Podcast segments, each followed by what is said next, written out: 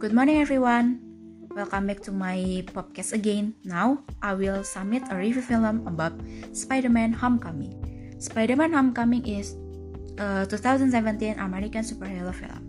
The film tells the story of Peter, not yet reliable, is using his power. He often salty begins Spider-Man because Peter hasn't had much experience. In the end, Tony Stark is Iron Man, became Peter is mentor. Peter desperately wants to save a lot of people and make people happy, but is but it was very difficult for Peter because at the time Peter was very young and very careless, and the fact in in one of his actions is also took someone else's life, not save him. Peter have a bad friend named is Nate. Nate find out Peter's identity is Spider-Man, and and in the end, Nate become a right-hand man he has won a mission. At the same time, Peter excited is using his power. He had a deal with a very big decider.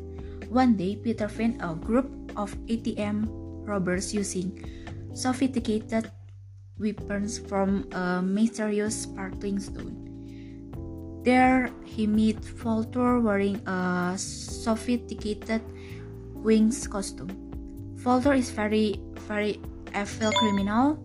Peter is have, having a hard time dealing with it because Tony took back the sophisticated costume he had given him.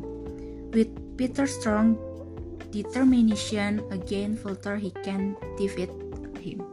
I think it's very exciting film. For people who really like fantasies like this, is very highly recommendation to watch.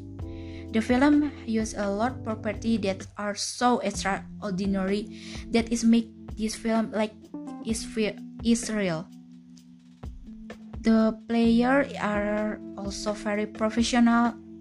A lot of the lessons I get from the film are always trying and never give up. Always be broad-minded for the future. Until here, and thank you guys. See you in next podcast again. Bye.